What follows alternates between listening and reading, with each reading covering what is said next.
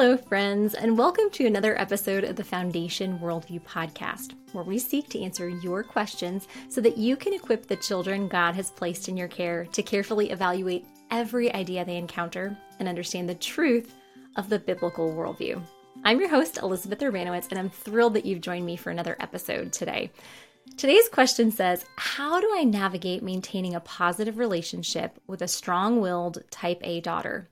We have a tendency to butt heads, and she tends to push the envelope and negotiate everything to her terms.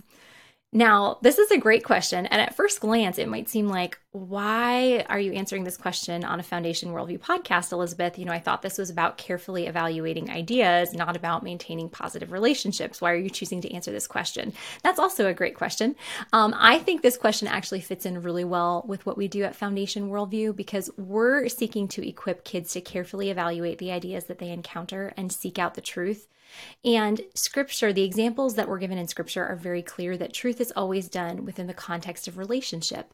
I mean, that's what the gospel is all about. The gospel is all about God reconciling us to himself that we can be brought into right relationship with him when you think about genesis 3 you know the results of the fall what were the things that were affected it was relationship. It was humans' relationship with one another, humans' relationship with God, even humans' relationship with themselves. So, talking about how to maintain positive relationships with our children is vital if we are wanting to equip them to carefully evaluate the ideas that they encounter.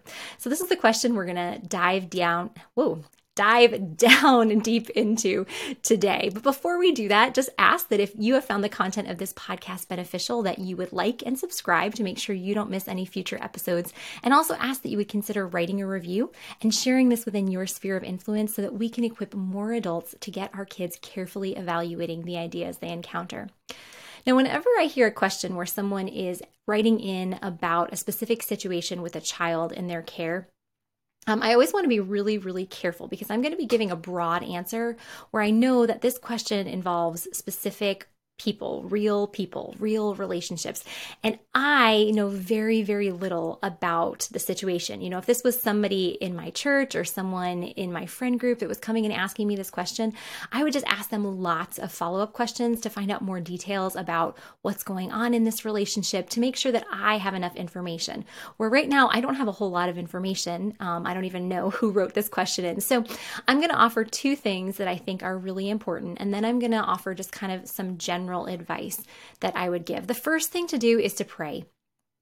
To pray, to ask God to give you wisdom that I think a lot of times prayer we view as our last resort, where it really should be our first resort because, you know, God is the God of the universe. God has control over all spheres of our lives. And so he's also the God of all wisdom. And so we want to ask him, you know, please, God, give me wisdom. Show me things I'm missing in this situation because God can reveal things that no other human would be able to reveal to us. God can also do things that no other human would be able to do. So I would say the first thing to do is to pray about it to pray about it. Also, pray, you know, that God would soften your heart towards this child. Now, um, those of you who have followed Foundation Worldview for a while, you know that I am not a parent. I am single. I'm not married. I don't have children of my own. My context of working with children has been a decade in the classroom. And then, you know, just being involved with my nieces and nephews and friends' kids and kids within the body of Christ. But one thing that I've noticed is that a lot of times when parents have personalities that are very different, than their children that they can become very frustrated with that child. And I totally get that. I, I don't get it from a parent perspective, but I get it from a teacher perspective in that I really struggle a lot of times with students in my classroom who had personalities that I just couldn't understand. And so I know it's the same frequently with parents that when you have a child that has a very different personality from you, that can be very challenging. It can also be challenging when a child has a very similar personality to you and you feel like your sin is being on display in front of your face through your child. And so I would really pray, uh, just ask you to pray that God would soften your heart toward this child because that is a prayer that God will faithfully answer. You know, that Jesus came to turn the hearts of the fathers toward their children. And so just pray, God, please turn my heart toward this child. The second thing I would encourage you to do is to root yourself in the local church. Root yourself in the local church, in the local body of Christ, and intentionally build those relationships so that you have people there who really understand you, people who really understand your child, that you're submitting yourself under the authority of the pastors or the elders at your church, and that they can speak wisdom into your life in these situations. This is something that I see is just so confused right now in the Christian community that because I think because we're so transient, you know, when we get up and we tend to move to different towns or different states, even different countries, you know, every few years, and because we have this false sense of connectedness through social media, I see a lot of people not really being deeply rooted in the local body of Christ, where that is where God has primarily called us to invest our time and our relationships. And so, people who are wise within your local body of Christ, they're going to be able to guide you and offer you wisdom that I can't because, you know, I'm not there with you in your daily lives, unless, of course, um, you're one of my friends listening to this. And then, then please reach out and I'd love to, to help talk through this with you. But those are the first two things that I would just really encourage. Pray, pray for wisdom, pray that God would soften your heart towards this child. Root yourself in the local church because in your local body, you're going to be able to find wisdom and insight that I can't offer to you because I don't know the exact situation. Now, just in general, to anyone asking this question, you know, I have a strong willed child, they're very type A, you know, they tend to want to negotiate everything on their terms and push the envelope. A few general things that I would recommend that you would do is first that you would pray through what ways the ways in which you have sinned against your child, and then you would actively confess and repent of those sins because we are all going to sin against the children that God has placed in our care. Why? Because we are sinners. You know, hopefully, with each year of our lives, as we're submitting ourselves under the authority of God and His Word, as His Spirit is transforming us more into the image of His Son, hopefully, with each passing year, we will sin against our children less and less, but we are never going to be sinless on this side of eternity. So we are going to sin against these children in our care and it's so important that when we sin against them that we confess that sin both to God and to that child and that we repent that we ask for forgiveness and turn from that sin. Because if we have sinned against these children in our care, which we all have, and we haven't confessed and repented of that, there is a hindrance in that relationship. Um, I've mentioned this before in the podcast, but when we look at the narrative in Genesis chapter 3, which is of the fall of mankind, we see that immediately as Adam and after Adam and Eve ate the fruit of the tree, as they rebelled against God, we see three relationships broken down. First, the relationship between one another, one another, that they realized they were naked and they hid from one another. And so sin breaks down our relationship with one another. Then second, we see the brokenness of their relationship with God, that they ran and they hid from God.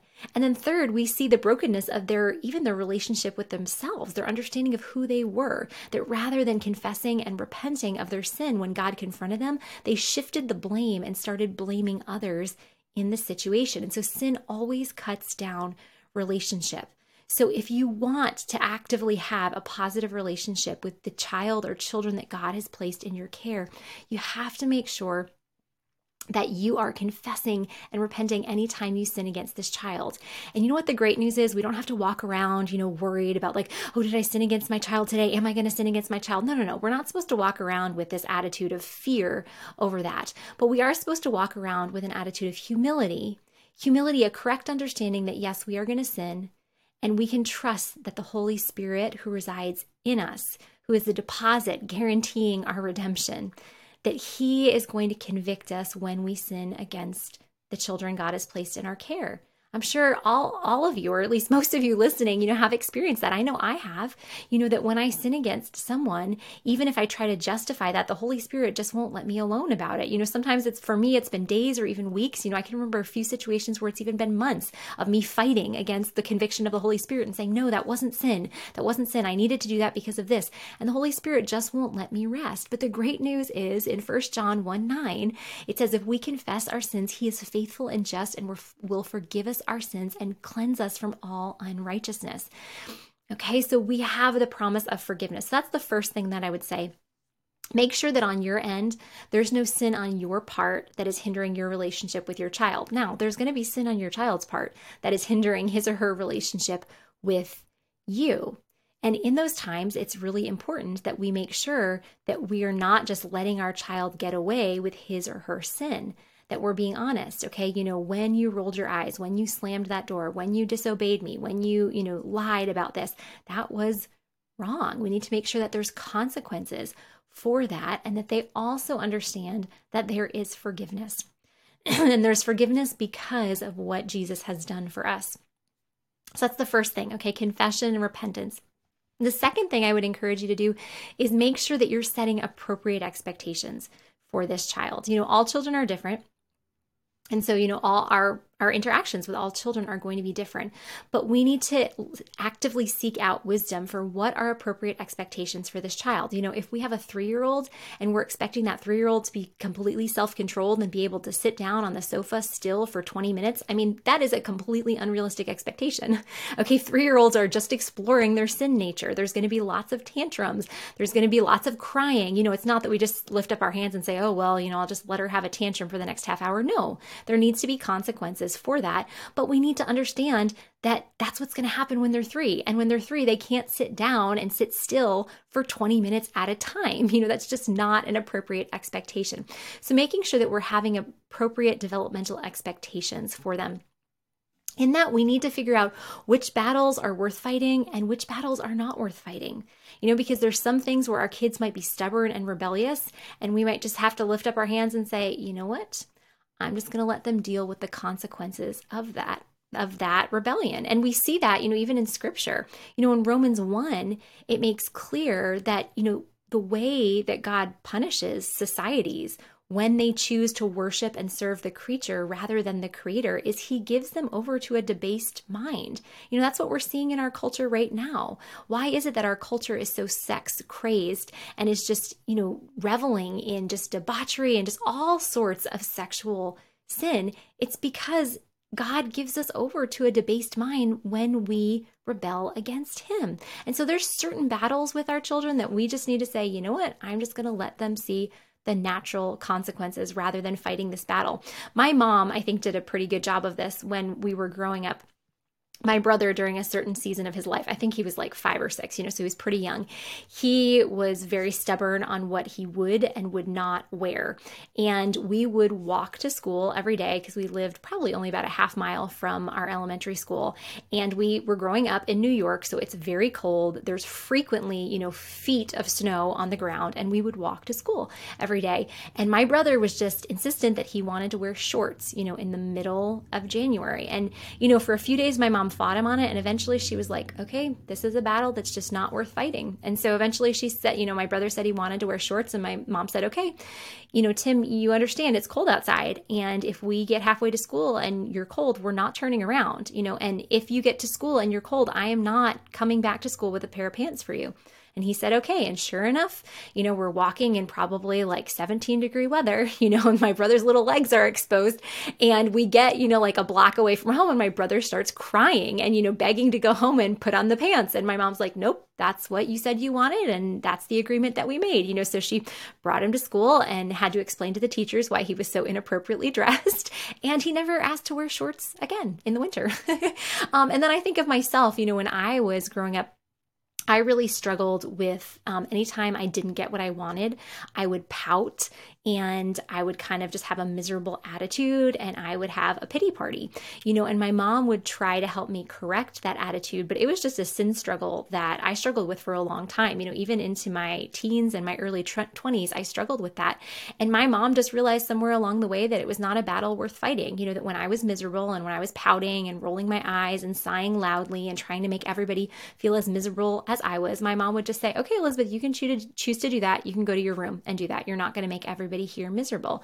You know, so it was just not a battle that was worth fighting. So we have to at, like ask God for wisdom and discernment in what are the battles that are worth fighting and what are the battles that are not worth fighting. You know, there are certain battles that are worth fighting. That respecting authority our children obeying when we tell them something that they need to do. That's a battle that's worth fighting for. Why? Because it's a biblical command for children to obey their parents. Now, we're not going to put unrealistic expectations on them. You know, we're not going to be authoritarian. We're not going to command them to do ridiculous things. But when we ask them to do something, they need to obey. They need to learn how to respect authority. So that is a battle that is worth fighting. When we're talking about actually having time in scripture. Maybe we have a child that doesn't enjoy spending time in scripture or doesn't like when we have a family devotional time.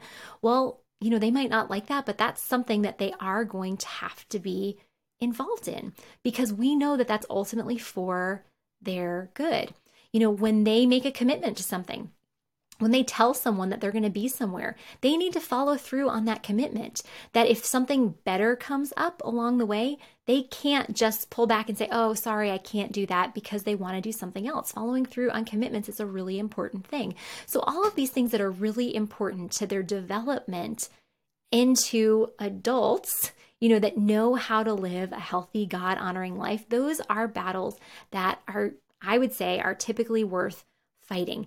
Now, again, I don't know the person who wrote in this question. I don't know the situation. That's again why I would encourage you two things prayer and being rooted in your local body of Christ, because God can give you wisdom that no one else can. And those in your local body of Christ are going to know you and are going to know your family in a way that other people do not. And they're going to have wisdom and insight into what you should do. Just a few other resources that I think are really helpful for situations like this um, the um, the series by Paul David Tripp, a parenting series called "Getting to the Heart of Parenting." I think it's just you have to buy DVDs for it, but it's a great series on talking about you know how to parent in every season of life through the lens of the gospel. So, "Getting to the Heart of Parenting" by Paul David Tripp. There's another series called "Visionary Parenting" that's put out by um, Rob and Amy Rienow of Visionary Family Ministries. They do a great job of talking about you know how to really have the heart of your child, that your child really trusts you with sharing his or her heart, you know, so maintaining those positive relationships. So, again, that's Visionary Parenting by Visionary Family Ministries. And then Parenting with Love and Logic. Um, that's another series that can be really helpful. It is put out by Christians. Not all versions of it are Christian versions of it. They have some that are secular versions that can be used in schools, but it goes into that series goes a lot into brain research and talking about how our brain processes information and how we can present things to our children in a way that's going to help with the way that God has designed their brain. Well, that's a wrap for this episode. But as always, as we leave our time together, my prayer is that God would richly bless you as you continue to faithfully disciple the children that He's placed in your care. I'll see you next time.